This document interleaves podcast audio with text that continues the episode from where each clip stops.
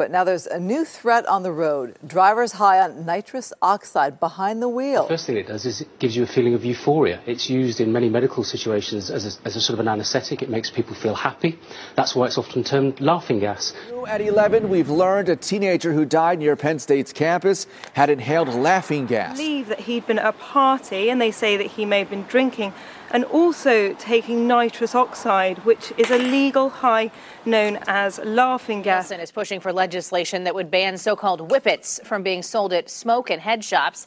They contain nitrous oxide and can be used to get high. But if it's legal, is it really that dangerous? These kids are blacking out. They're dying. Uh, they're dying from the explosions of the NOS tanks.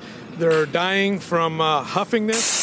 Teens and young people getting high on nitrous oxide. Young people are buying laughing gas, inhaling it, and getting behind the wheel. In fact, in the Inland Empire, there have been 15 accidents involving the use of nitrous oxide or NOS at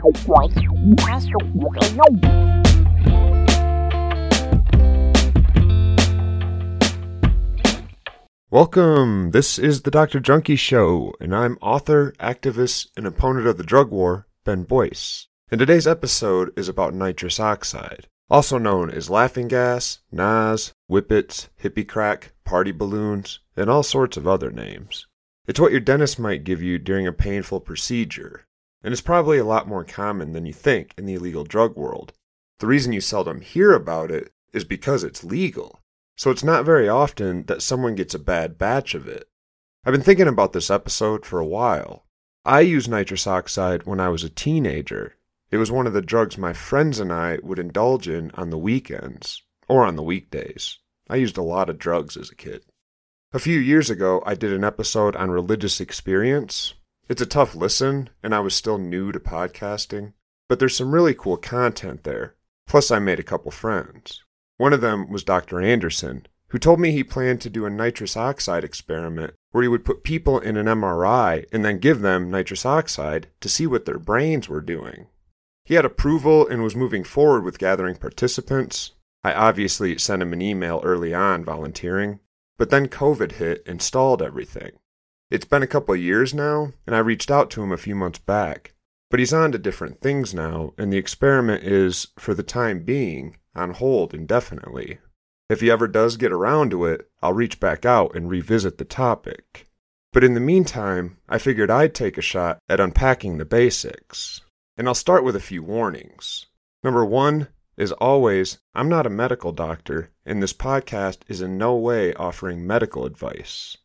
I'm here to talk about history and communication, how drugs work, and why we think what we do about them, even though it's often super wrong. Most drugs are dangerous to take while driving, especially when consumed in high amounts, but nitrous oxide is not something you want to use behind the wheel at all. You won't be in control of your body for at least a few seconds. And as I found out the hard way shortly after being released from prison, that's more than long enough to drive off the road and smash into whatever happens to be in your way. Luckily for me, I only took out a mailbox and then bounced off a curb and back into the road before I came to. But seriously, don't drive when you use nitrous oxide. So, what is it? Well, in car engines, nitrous oxide, or NOS, breaks down under the extreme heat created in the cylinder as fuel burns, and it produces oxygen, allowing that fuel to burn more fully. So it's basically a turbocharger without any moving parts. It also lowers both the heat and pressure produced during combustion, allowing more horsepower to be produced and more fuel to be burned without your engine blowing apart. NOS is the most common place to get nitrous oxide in party sized canisters. If you ever see someone walking around a gathering and selling or giving away balloons, that's probably from a canister of nitrous oxide that was sold to go inside a car. But more commonly, the nitrous oxide consumed on the streets comes from small canisters that look exactly like the CO2 canisters you might have used for paintball guns as a kid. They're sold in food stores and sometimes in head shops as whippets or whipped cream gas because they work great to fluff up made from scratch whipped cream while propelling it out of the canister. Nitrous oxide is odorless, mostly tasteless, and when you inhale it, it feels kind of like the opposite of smoke going into your lungs. Before we get into what happens when you inhale nitrous oxide, I want to trace a bit of brief history about where the drug came from. In 1772, Joseph Priestley, an English chemist, discovered nitrous oxide when he put iron filings into nitric acid. He heated the container and inhaled the fumes. Of course, science was a bit different back then, and he noticed a fuzzy, intoxicated feeling. He referred to this strange gas as phlogisticated nitrous air in one of his books, but it didn't really pick up any steam until a long time later. Throughout the 1790s, nitrous oxide was studied in labs and found to be a likely source of pain management during operations or amputations. But instead of making its way into the medical establishment, it instead made its way into the public, appearing at parties and carnivals as a gimmick. That's where the term laughing gas came from. Even though a few doctors did try to press for its use in medicine, they were largely ignored or even discredited by the rest of the medical establishment, who apparently preferred to do surgery without any anesthetic at all. Remember, this was a time when medicine consisted of chopping off infected limbs and injecting mercury through lead needles. When doctors performed painful procedures on patients, they often had to hold them down and give them a stick to bite on. It wasn't until morphine became widely available in the early 1800s that doctors realized there was actually a way to turn the pain receptors off during torturous procedures. And once it was easy to get, morphine was more than enough for most doctors, who'd become so used to just accepting their patients' torture when they did procedures that it seemed like a bit of a miracle drug. So it wasn't until 1844 that nitrous oxide got another shot at mainstream medical use, when a dentist named Horace Wells attempted to demonstrate its effectiveness as an anesthetic during oral surgery. But unfortunately, that demonstration failed when the dose was incorrect and the patient cried out in pain, causing many in the crowd to chuckle and leave. The next year, Wells redid his demonstration, but this time he used another gas called ether, successfully, I might add, and it became the norm instead of nitrous oxide for the next 25 years. By the 1930s, though, nitrous oxide became popular in both dentistry and medicine. And by the time I started popping whippets in the 1990s, it was relatively easy to find, and it was relatively affordable because of its legal consumer applications. Back then, I knew a lot about nitrous oxide before I ever took it, and all of what I knew was wrong. I remember an episode of CHiPs that was already a rerun when I was a kid. I'm not that old. And in it, Ponch responds to an auto accident which has caused canisters of nitrous oxide to start leaking. You know what that is? As he arrives on the scene, there's nitrous oxide gas billowing from the crash. But Ponch doesn't notice that he's getting super high. I can't think of a better way to misrepresent nitrous oxide. It's called hippie crack because the buzz sort of resembles that heavy, wompy 5 second rush that comes with smoking cocaine. You can't not notice it. It's everything in your world for a few seconds. Although, unlike crack, it doesn't come with that nasty give me more hunger or that depleted feeling of ickiness.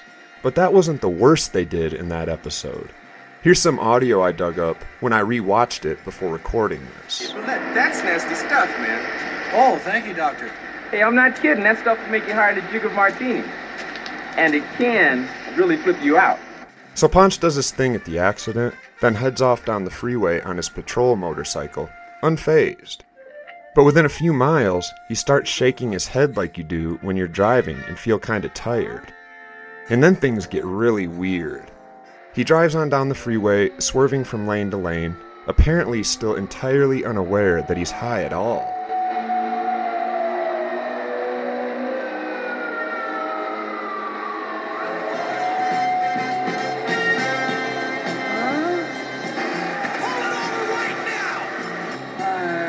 I've seen a lot of other depictions of nitrous oxide on television too, usually as party balloons that aren't fully discussed in the script.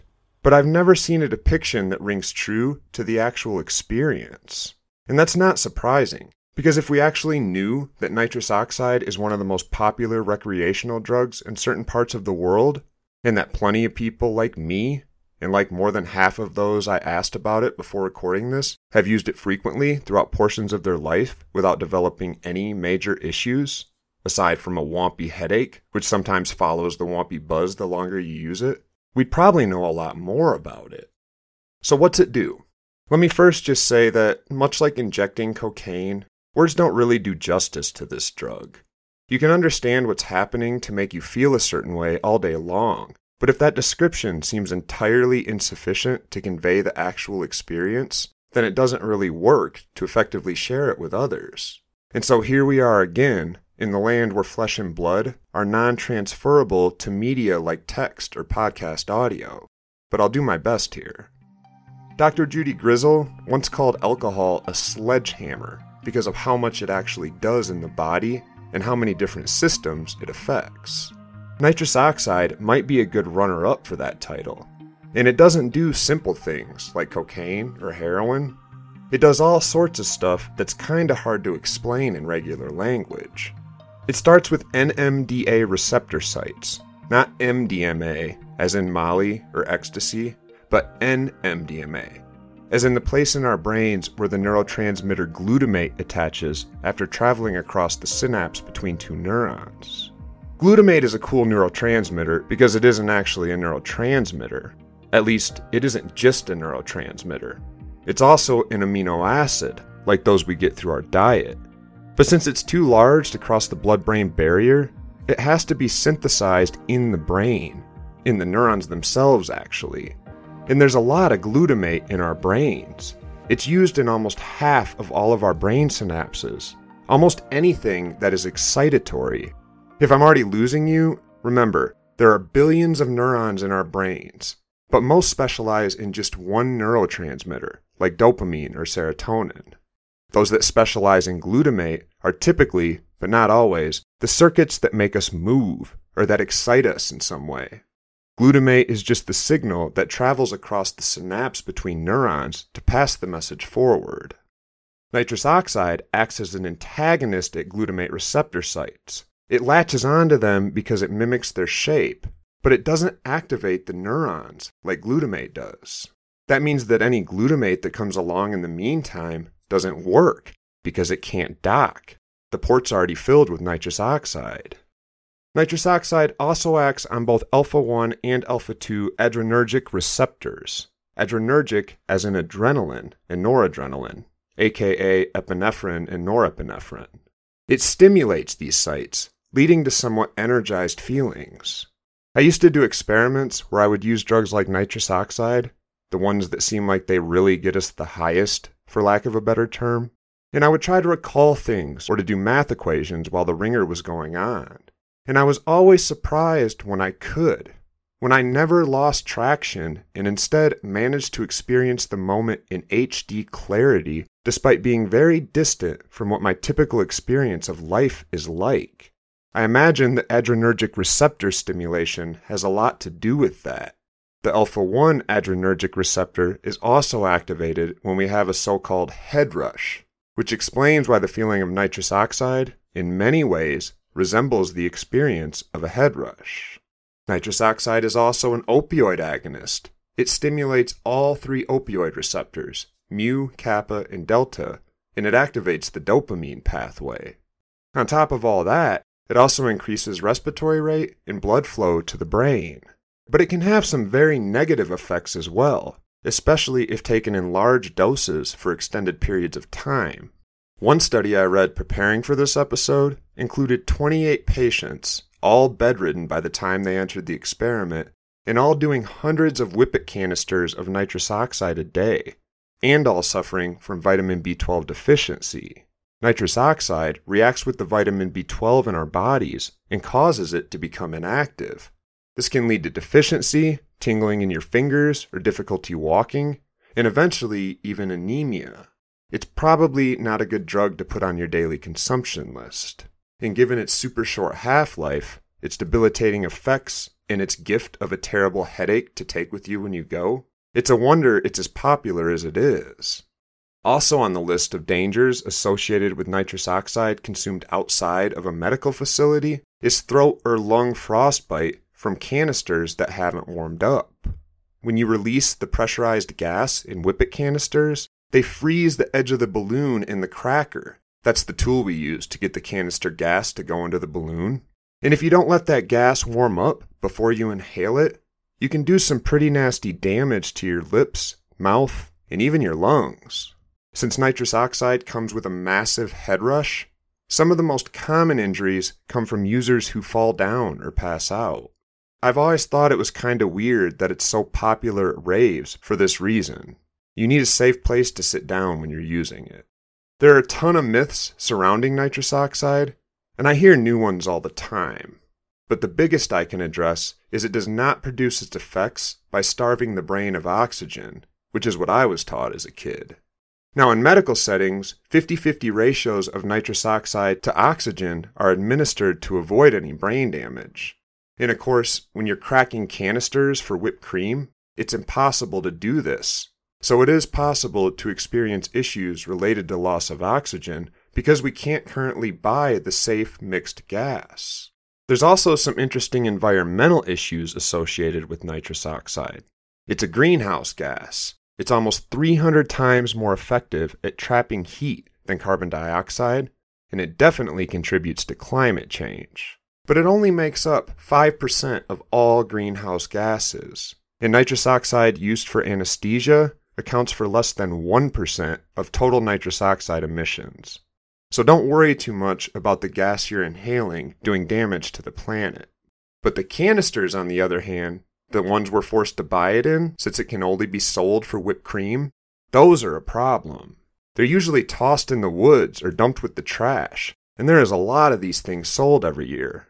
A hit of nitrous oxide lasts just a few seconds, and we often load more than one into every balloon, then breathe it in until we can't hold the seal anymore because of the head rush. That's a lot of trash, and many places won't recycle the canisters because of the danger of blowing one up. Nitrous oxide kicks in fast. Anything you consume via the lungs does, because that's what the lungs do. They deliver gaseous elements rapidly to the bloodstream. It also wears off fast, like super fast, within a few seconds of getting it out of your lungs. Almost all of the nitrous oxide we inhale is exhaled in the same form, we don't break it down, but we can't catch it because by that point it's mixed with all of the gases we exhale with it. Nowadays, in the United States, nitrous oxide is actually a little less popular than it's been in the past. That's because, in part, of its short half life. It's still incredibly popular in the United Kingdom and the Netherlands, but in the US, we prefer longer lasting drugs with our raves and parties like MDMA and other uppers.